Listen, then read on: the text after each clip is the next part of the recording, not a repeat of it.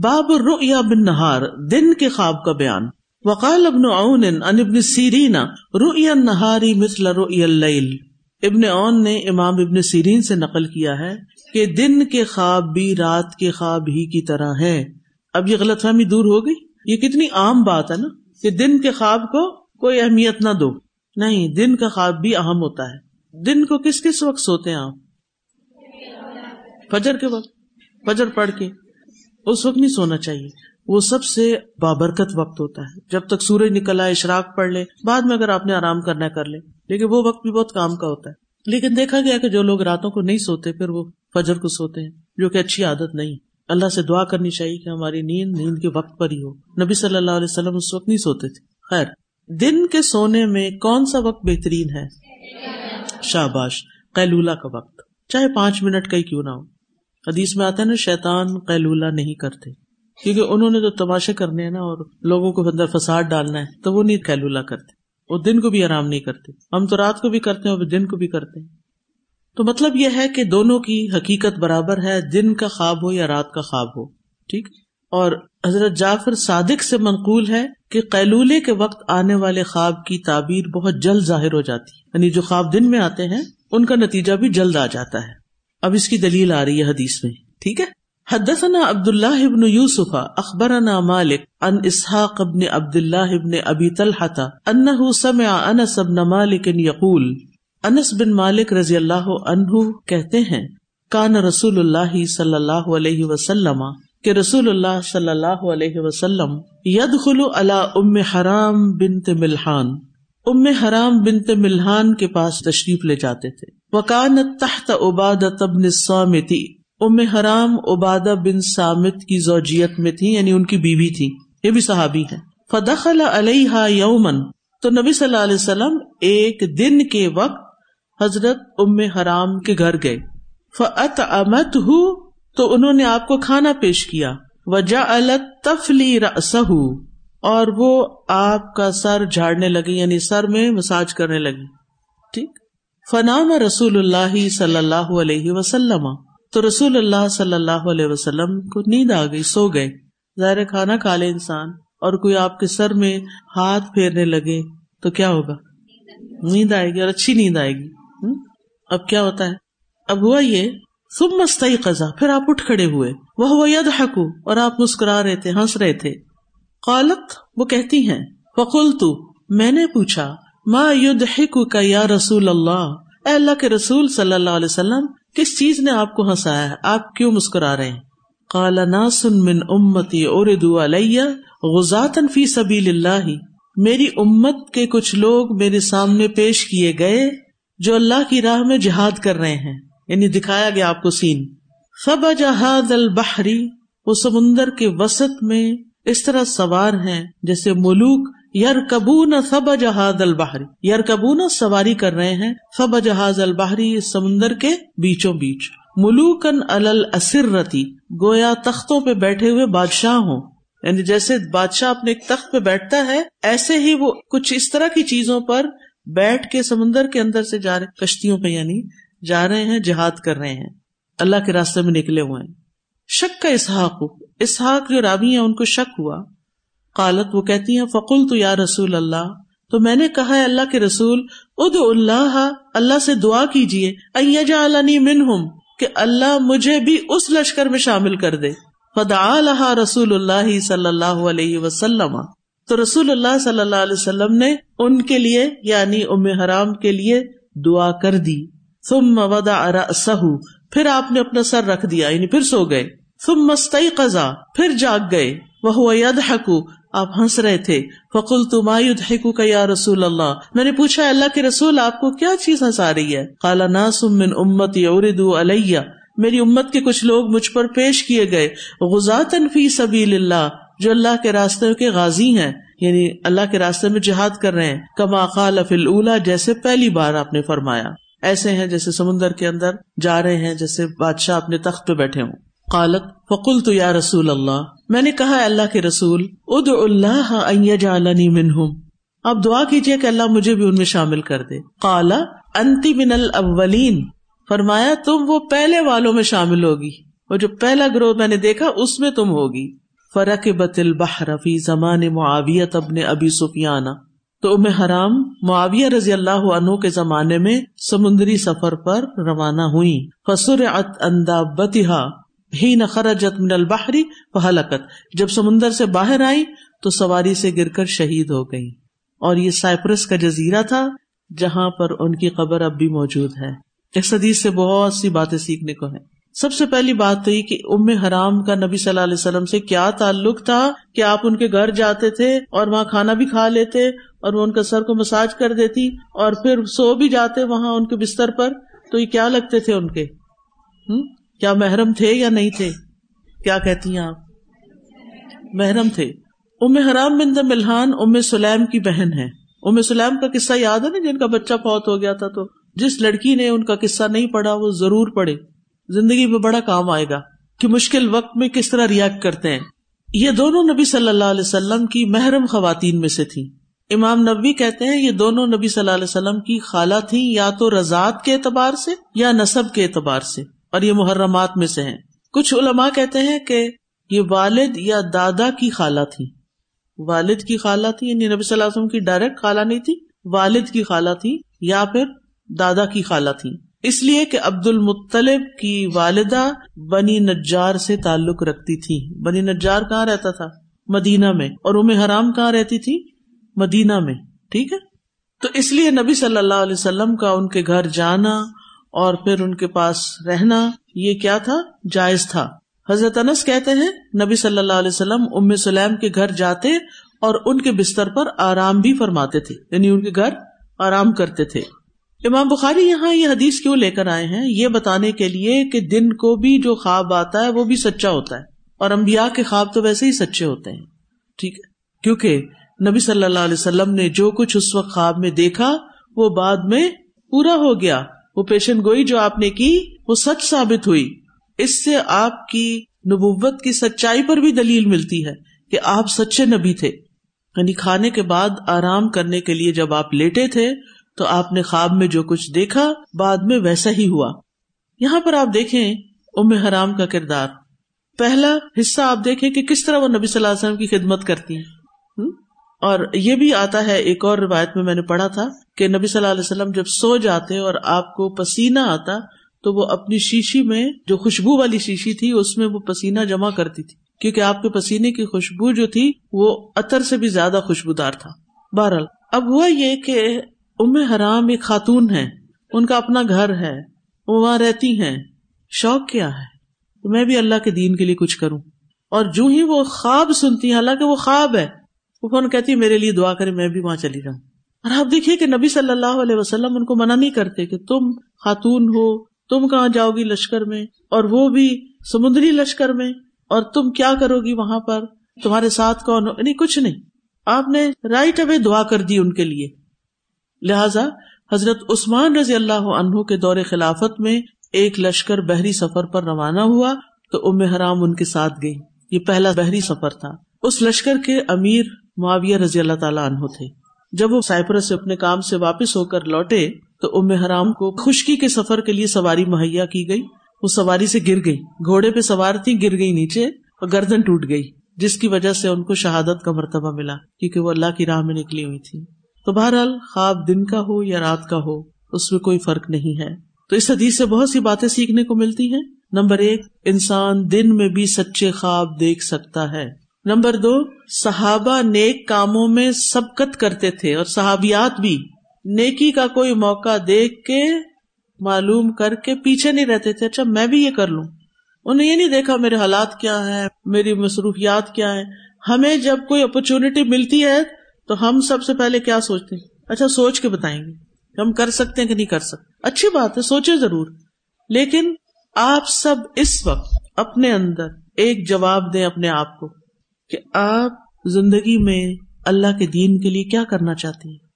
اپنے لیے تو ہم سب کام کرتے ہیں، اپنے لیے ہم کھانا پکاتے ہیں، کھاتے ہیں، کپڑے سیتے ہیں، دھوتے ہیں، لیتے ہیں، لوگوں سے میل ملاقات کرتے ہیں، کس سے کہانیاں سناتے ہیں، سوشل میڈیا پہ ہوتے ہیں، بہت کچھ کرتے رہتے ہیں۔ ہماری زندگی صبح شام ایسی ہی ہوتی ہے۔ پھر ہماری سوشل گیدرنگ ہوتی ہیں، اس میں ہم بیٹھ کے یا ماضی کو یاد کرتے ہیں یا حال کی بات کرتے ہیں۔ ایک نہیں کرتے تو مستقبل کی بات نہیں کرتے۔ آپ جائزہ لے لیجیے۔ جہاں چار لوگ کٹھے ہوں گے نا، یا ماضی کو یاد کریں گے۔ ہم یہ کرتے تھے، ہم یہ کرتے تھے۔ ٹھیک ہے، اچھی بات ہے۔ اگر کوئی قابل ذکر بات ہے، کوئی سیکھنے کی بات ہے، تو ماضی کا ذکر کر لینا چاہیے۔ لیکن ماضی کی بری باتوں کو نہ اپنی، نہ کسی کی یاد نہیں کرنا چاہیے۔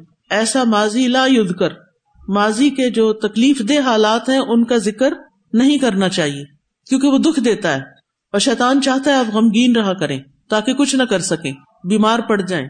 اور الٹیمیٹلی مر جائیں۔ کچھ کیے بغیر۔ تو یاد رہے گی میری یہ بات؟ کیا کہا ہے میں نے؟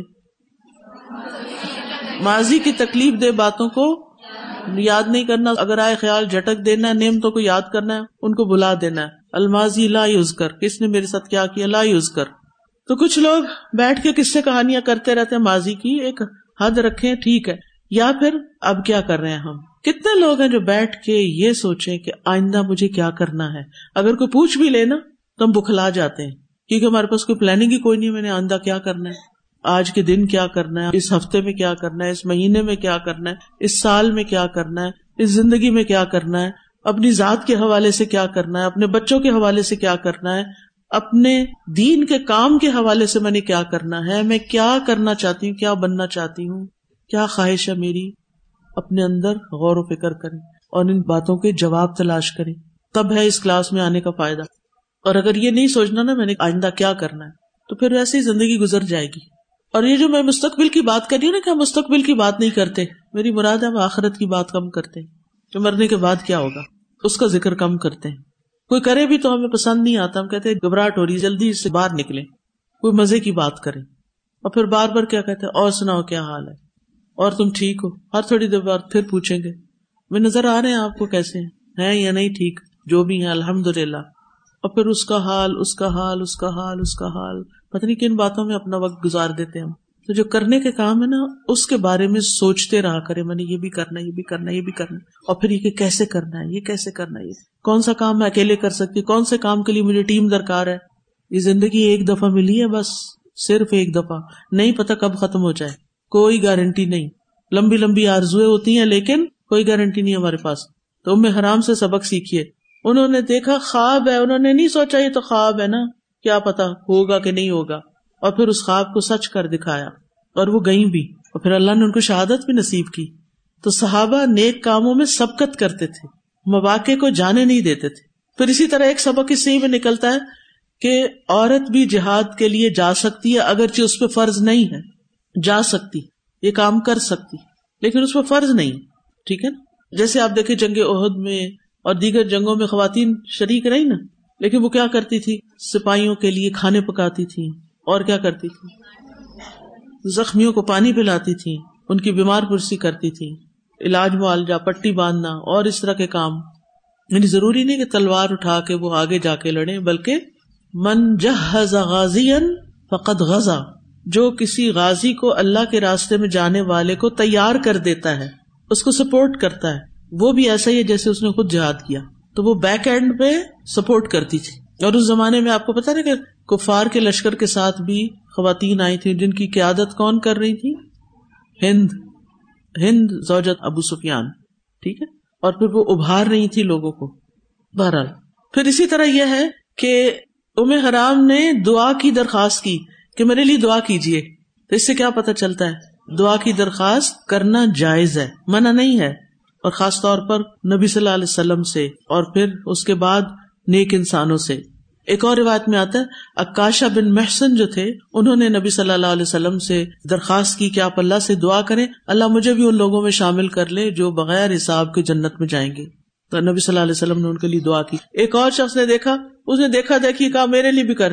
اب نے کہا اکاشا بازی لے گیا۔ یہ ہم سب کی عادت ہے۔ جب کوئی ایک کوئی بات شروع کرتا ہے نا، ہمیں بھی خیال آ جاتا ہے اچھا ہم بھی کر لیں کچھ لوگ آتے ہیں، میرے پاس تازہ کچھ لکھ دیں۔ میں معذرت کرتی ہوں، نہیں باز آتے چلے دو لفظ ان کو دیکھ کے ایک لائن لگ جاتی ہے۔ بھائی اب آپ کو کیا خیال آ گیا؟ اور یہ لکھا ہوا تو کاپی میں بند رہے گا اس کا فائدہ کیا؟ اور میرا وقت بلا وجہ ضائع کر رہے ہیں آپ۔ اور کچھ لوگوں نے تو ایسی زیادتی کی کہ میں نے ان کو دو لفظ لکھ کے دیے، انہوں نے اس کی فوٹو اتار کے فیس بک پہ ڈال دی۔ آپ میرے سگنیچر فیس بک پہ ڈال رہے ہیں؟ کچھ عقل سے کام لیں۔ کہاں مس یوز ہو سکتے ہیں۔ اس طرح کی حرکتیں نہیں کرنی چاہیے۔ اگر آپ نے کسی سے کوئی سوال کیا اور اس نے آپ کو جواب دیا پرسنل تھا، آپ نے ریکارڈ کر لیا اور پھر اٹھا کے اسے سوشل میڈیا پہ ڈال دیں۔ کتنی غلط بات ہے۔ تو اس لیے ہمیں ان جھنجٹوں سے باہر نکل کے نا کوئی پروڈکٹیو کام کرنے چاہیے، جس سے کسی کو فائدہ ہو۔ پورا لیکچر سننے کے بعد لوگ مجھ سے کہتے ہیں، ہمیں کوئی نصیحت کر رہے ابھی تک میں کیا کرتی رہی ہوں؟ بازو کا تکمیل وغیرہ پہ دعا ہوتی ہے نا آدھا گھنٹہ دعا کرنے کے بعد جب میں اٹھوں گی تو پھر کہیں گے دعا کر دیں۔ میں نے بھائی، ابھی کیا کیا ہم سوچ کے نہیں بولتے، ہم دیکھا دیکھی بولتے ہیں۔ جو کوئی اور کچھ کر رہا نا، وہی ہم کر لیں گے۔ کانشیسلی جیے عقل سے کام لیں۔ عقل کی وجہ سے اللہ نے آپ کو سارے جانوروں پر برتری دیا جانوروں کی سطح پر نہیں جیے عقل سے کام لیں۔ ہوش سے رہیں۔ کس وقت کیا کرنا کیا نہیں کرنا، کیا کہنا کیا نہیں کہنا۔ نہ کالی نہ کریں، کہ وہ یہ کر رہا ہے، چلو میں بھی کر لوں۔ اللہ نے آپ کو کسی اور کام کے لیے پیدا کیا، آپ وہ کریں۔ اسی طرح یہ تکیا کلام بھی نہ بنا لے۔ ہر ایک سے یہ کہ دعا کریں دعا کریں۔ تکیا کلام نہ بنا لے۔ سوچ سمجھ کے اگر کوئی آپ کا مخلص ہے، جس کو آپ سمجھتے ہیں کہ واقعی وہ کر سکے گا، اس کو آپ کہہ سکتے ہیں۔ یعنی کہنے میں جواز ہے، منع نہیں ہے، لیکن اس کو عادت نہ بنا لیں۔ اور اگر کسی کو کہیں بھی نا، جیسے کسی اسکالر کو کہیں، کسی بزرگ کو کہیں، تو آپ اس میں یہ نیت رکھیں کہ یہ اگر میرے لیے دعا کرے گا نا تو فرشتہ اس کے لیے آمین کہے گا تو اس کو فائدہ پہنچے گا۔ اس کو فائدہ پہنچانے کے لیے کہیں۔ لیکن ہم عام طور پر خود غرض ہوتے ہیں۔ سارے فائدے اپنے لیے چاہتے ہیں۔ میرے لیے یہ بھی کر دیں، میرے لیے یہ بھی کر دیں، میرے لیے اب آپ سوچیں کہ اگر ایک شخص آپ میں ہی الجھا رہے اور آپ کے لیے سارا کچھ کرتا رہے، اس کے پاس زندگی میں اور کام کرنے کا وقت کہاں سے آئے گا؟ تو دوسروں سے ایسی فرمائشیں نہ کریں جو ان کے لیے بوجھ بن جائیں۔ کیونکہ بعض اوقات یہ بوجھ اٹھانے مشکل ہو جاتے ہیں۔ اب آپ دیکھیں، اگر آپ کسی کو کہیں دعا کر دیں اور وہ کہ اچھا تو ہو گیا نا وعدہ۔ اچھا اب اگر وہ پورا نہیں کر سکا، تو آپ نے کیا کیا اس کو؟ گناگار کیا نا۔ یہ کیسی محبت ہے؟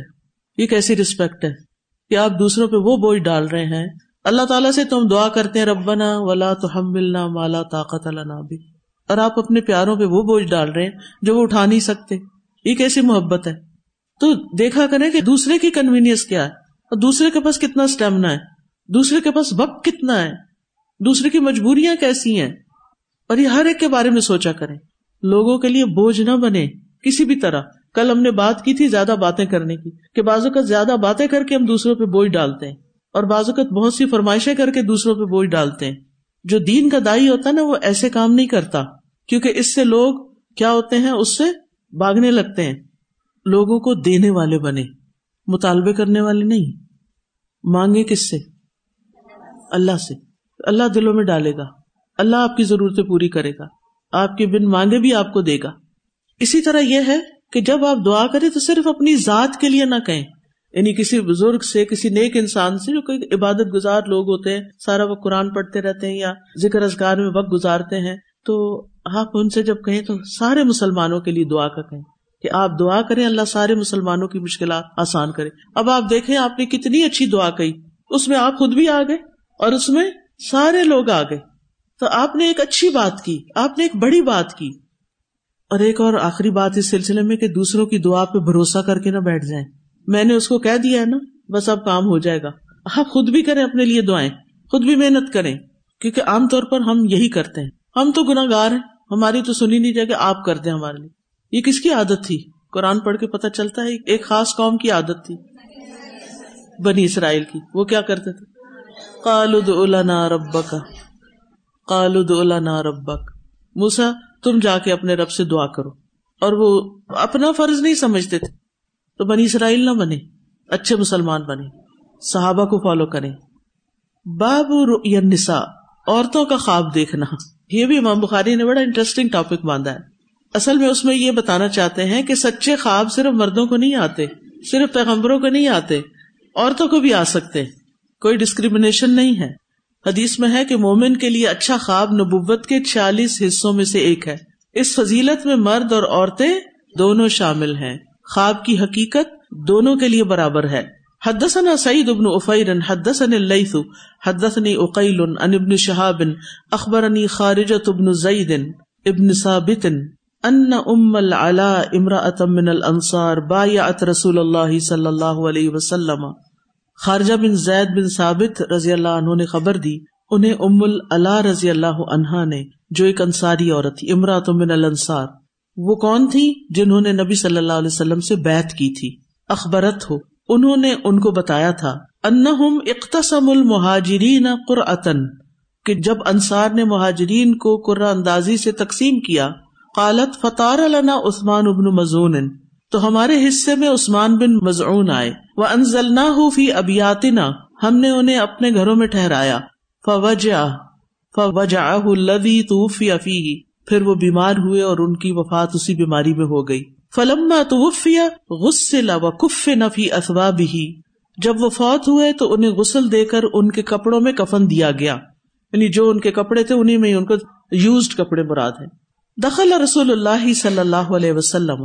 اس دوران نبی صلی اللہ علیہ وسلم تشریف لائے. فقل تو رحمت اللہ علیہ کا ابس صاحب تو ان کے سامنے میں نے کہا، اے ابو صاحب یہ عثمان بن مزون کی کنیت ہے. تجھ پر اللہ کی رحمت ہو. فشہادتی علیہ کا لقد اکرم اللہ. تیرے لیے میری گواہی ہے کہ اللہ نے تجھے ضرور عزت دی ہوگی. مرنے کے بعد. فقال رسول اللہ صلی اللہ علیہ وسلم، تو رسول اللہ صلی اللہ علیہ وسلم نے فرمایا، وما یدری کی ان اللہ اکرم تمہیں کیسے پتا چلا کہ اللہ نے انہیں عزت بخشی ہے؟ فقل تو بے ابھی انت یا رسول اللہ۔ میں نے کہا، اللہ کے رسول میرے ماں باپ آپ پہ قربان فمئی کرم اللہ۔ پھر اللہ اور کس کو عزت دے گا؟ یعنی اگر اللہ اس بندے کو عزت نہیں دے گا، تو کس کو دے گا؟ یعنی یہ بہت اچھا انسان تھا۔ فقال رسول اللہ صلی اللہ علیہ وسلم۔ تو رسول اللہ صلی اللہ علیہ وسلم نے فرمایا، اما ہوا فواللہ لقد جاءہ الیقین۔ جہاں تک ان کا تعلق ہے، تو ان پر موت آ چکی ہے۔ و اللہ ارجو لہ الخیر۔ اللہ کی قسم، میں بھی ان کے لیے بھلائی کی امید رکھتا ہوں۔ و اللہ ما ادری و ان رسول اللہ ماضا فالوبی اور اللہ کی قسم، میں اللہ کا رسول ہونے کے باوجود حتمی طور پہ یہ نہیں جانتا کہ میرے ساتھ کیا برتاؤ کیا جائے گا۔ وقالت واللہ لا ازکی بادہ احدن ابدا۔ تو ام اللہ نے کہا، اللہ کی قسم، اس کے بعد میں کبھی کسی کی برات نہیں کروں گی۔ کبھی کسی کے بارے میں ایسے الفاظ نہیں کہوں گی۔ اسی طرح اگلی حدیث بھی اس سے ملتی جلتی ہے۔ حد ثنا ابو الیمان، اخبرنا شعیب بن زہری بحادہ وقال، ایک اور روایت میں آتا ہے، ما ادری ما یوف الوبی میں نہیں جانتا کہ اس کے ساتھ کیا سلوک کیا جائے گا۔ قالت و احزننی وہ کہتی ہیں، مجھے بڑا رنج ہوا نبی صلی اللہ علیہ وسلم کی اس بات سے۔ فنم تو میں سو گئی۔ فر عثمان عین تجری میں نے خواب میں دیکھا کہ عثمان بن مزون رضی اللہ عنہ کا ایک چشمہ ہے جو جاری ہے۔ اخبر تو رسول اللہ صلی اللہ علیہ وسلم۔ تو میں نے اس کی خبر رسول اللہ صلی اللہ علیہ وسلم کو دی یعنی خواب آپ کو سنایا۔ فقال کا عمل آپ نے فرمایا، یہ ان کا نیک عمل ہے جو جاری ہے۔ تو اس حدیث سے امام بخاری عورتوں کے خواب دیکھنے کے بارے میں بات کر رہے ہیں۔ اس کی دلیل لا رہے ہیں کہ ان کے خواب بھی سچے ہوتے ہیں، جیسے ام اللہ الانصاریہ کا خواب حضرت عثمان بن مزون کے بارے میں نبی صلی اللہ علیہ وسلم نے سچ بتایا۔ گویا عورت بھی سچا خواب دیکھ سکتی ہے۔ دوسری بات یہ کہ بہتا چشمہ اگر کوئی دیکھے خواب میں، تو اس کی تعبیر کیا ہے؟ عمل، کہ عمل جاری، نیک عمل اچھا ہو رہا ہے۔ اور خاص طور پر مرنے کے بعد اگر کوئی کسی کے لیے چشمہ دیکھے جو جاری ہے، تو کیا ہے یہ؟ صدقہ جاریہ۔ آپ دیکھ رہے ہیں مشابت جاری سے جاری۔ ٹھیک ہے۔ اور پھر پانی جو بہ رہا ہے، وہ عمل ہے۔ اب سوال ہی پیدا ہوتا ہے کہ جب انسان فوت ہو جاتا ہے، تو اس کے عمل پر مہر لگا دی جاتی، کتابیں عمل بند ہو جاتی ہے سوائے اس شخص کے جو سرحدوں کی حفاظت کرتے ہوئے مرے۔ تو اس کا عمل قیامت کے دن تک بڑھتا رہتا ہے اور جاری رہے گا۔ تو عثمان بن مزون نے بھی اللہ کے راستے میں ہجرت کی تھی اور اللہ کے راستے میں ڈٹے ہوئے تھے اور مہاجر بھی تھے یعنی اللہ کے دین پر استقامت اختیار کیے ہوئے تھے۔ تو اس لیے ان کا عمل بھی جاری ہے۔ اس حدیث سے چند باتیں ہمیں پتہ چلتی ہیں۔ نمبر ایک کہ کسی کے بارے میں حتمی طور پر جنتی یا جہنمی ہونے کا حکم نہ لگایا جائے۔ جب کوئی فوت ہو جائے تو یہ جملہ آپ نے نہیں بولنا کہ یہ تو جنتی ہے۔ یا کوئی فوت ہو چکا کبھی تو اس کے نام کے ساتھ جنتی نہ لگائے۔ مجھے یاد ہے میں چھوٹی سی ہوتی تھی تو گاؤں میں ایک دفعہ میری ایک عزیز نے انہوں نے اپنے والد کا ذکر کیا کہ وہ جنتی یہ اور یہ کرتے تھے۔ تو میں نے سمجھا کہ ان کا نام ہے شاید جنتی یا کچھ۔ تو بعد میں پتا چلا کہ وہاں کا کلچر یہ تھا کہ مرنے والوں کے نام کے ساتھ جیسے ہم مرحوم کہہ دیتے ہیں۔ کہتے ہیں نا مرحوم، جس پہ رحمت کی گئی۔ کیا پتا کی گئی کہ نہیں؟ تو اس لیے مرنے والوں کو مرحوم بھی نہیں کہنا چاہیے۔ اللہ یہ کہ نیت یہ کہ اللہ ان پہ رحمت کرے۔ یہ سمجھنا کہ ان پہ رحمت ہو چکی یہ درست نہیں، کیونکہ ہمیں نہیں پتا کہ کیا ہوا، کیا نہیں ہوا۔ ٹھیک ہے؟ تو کسی انسان کے بارے میں ججمنٹل نہ ہو، کیونکہ ہمیں صرف دوسروں کے ظاہری عمل نظر آتے ہیں۔ ان کے چھپے ہوئے عمل نظر نہیں آتے، چاہے وہ اچھے ہوں یا برے۔ ٹھیک ہے نا؟ بازو اوقات ایک انسان کو ہم دیکھتے ہیں اس کے ظاہری عمل کو خاص نہیں، لیکن ہمیں اس کے چھپے عمل کا نہیں پتا ہوتا تو ہم اس کے بارے میں کیا گمان کرنے لگتے ہیں؟ یہ کوئی زیادہ نیک انسان نہیں۔ اسی طرح ایک شخص کے ظاہری عمل بہت نظر آتے ہیں اور اس کی تنہائیوں کا ہمیں نہیں پتا کیا کیا غلط کام کرتا ہے۔ رات کو نیٹ پہ بیٹھ کے کیا کچھ دیکھ رہا ہوتا ہے۔ ہمیں کیا خبر؟ ہم صرف دیکھتے ہیں دن میں مسجد میں آتا ہے۔ گمان اچھا کرنا چاہیے اچھا ہی انسان ہوگا، لیکن حتمی بات نہیں کرنی۔ اسی طرح بغیر علم کے بھی کوئی بات نہیں کرنی چاہیے۔ چاہے کسی انسان کے بارے میں بات ہو یا قرآن و حدیث کے بارے میں بات ہو۔ ٹھیک ہے؟ لا تقف ما ليس لك به علم، ان السمع والبصر والفؤاد كل اولئك كان عنه مسؤولا تم اس چیز کے پیچھے نہ پڑو جس کا تمہیں کوئی علم نہیں۔ بے شک کان اور آنکھ اور دل ان میں سے ہر ایک کے بارے میں سوال کیا جائے گا۔ تو اس کا معنی کیا ہے؟ جو دیکھا نہیں مت کہو میں نے دیکھا، جو سنا نہیں مت کہو میں نے سنا۔ ٹھیک ہے؟ اگر آپ کو یاد ہے تو ضرور کہیں، میں نے سنا تھا۔ اگر یاد ہے کہ پڑھا تھا تو کہیں پڑھا تھا۔ لیکن اگر یاد نہ ہو تو کہ میرا خیال ہے میں نے کہیں پڑھا تھا۔ خیال ہے کر کے ڈاؤٹ کے ساتھ بات کریں، یقین کے ساتھ نہیں بات کریں۔ اسی طرح نیک لوگوں کے بارے میں اچھا گمان رکھنا چاہیے، جیسے ام اللہ کا گمان حضرت عثمان کے بارے میں اچھا تھا۔ اور پھر آپ دیکھیے، وہ ان کے گھر میں رہتے تھے۔ اور کوئی کسی کے گھر میں رہتا ہے، اس کے اچھے برے سب حالات پتہ چل جاتے ہیں۔ وہ کتنے پانی میں ہے تو صحابہ کرام واقعی نیک لوگ تھے کہ جن کے گھر میں وہ رہتے تھے، وہ گھر والے گواہی دے رہے ان کو تنگ نہیں کرتے ہوں گے نا؟ اسی لیے ان کے بارے میں انہوں نے اچھی گواہی دی اور وہ ان کی نیکیاں اور خوبیاں بھی دیکھتی ہوں گی۔ پھر اسی طرح جنازہ گزرنے پر اس کے لیے اچھی بات کریں۔ مرنے والوں کے بعد ان کی اچھی باتیں دہرائیں، بری باتیں نہ دہرائیں۔ کیونکہ لوگوں کی گواہیاں میٹر کرتی ہیں۔ اور نبی صلی اللہ علیہ وسلم کے پاس سے ایک جنازہ گزرا تو آپ نے فرمایا، وجبت۔ لوگوں نے پوچھا، کیا؟ فرمایا، جنت۔ ایک اور گزرا تو فرمایا وجہ بت پوچھا گیا، کیا؟ فرمایا، جہنم۔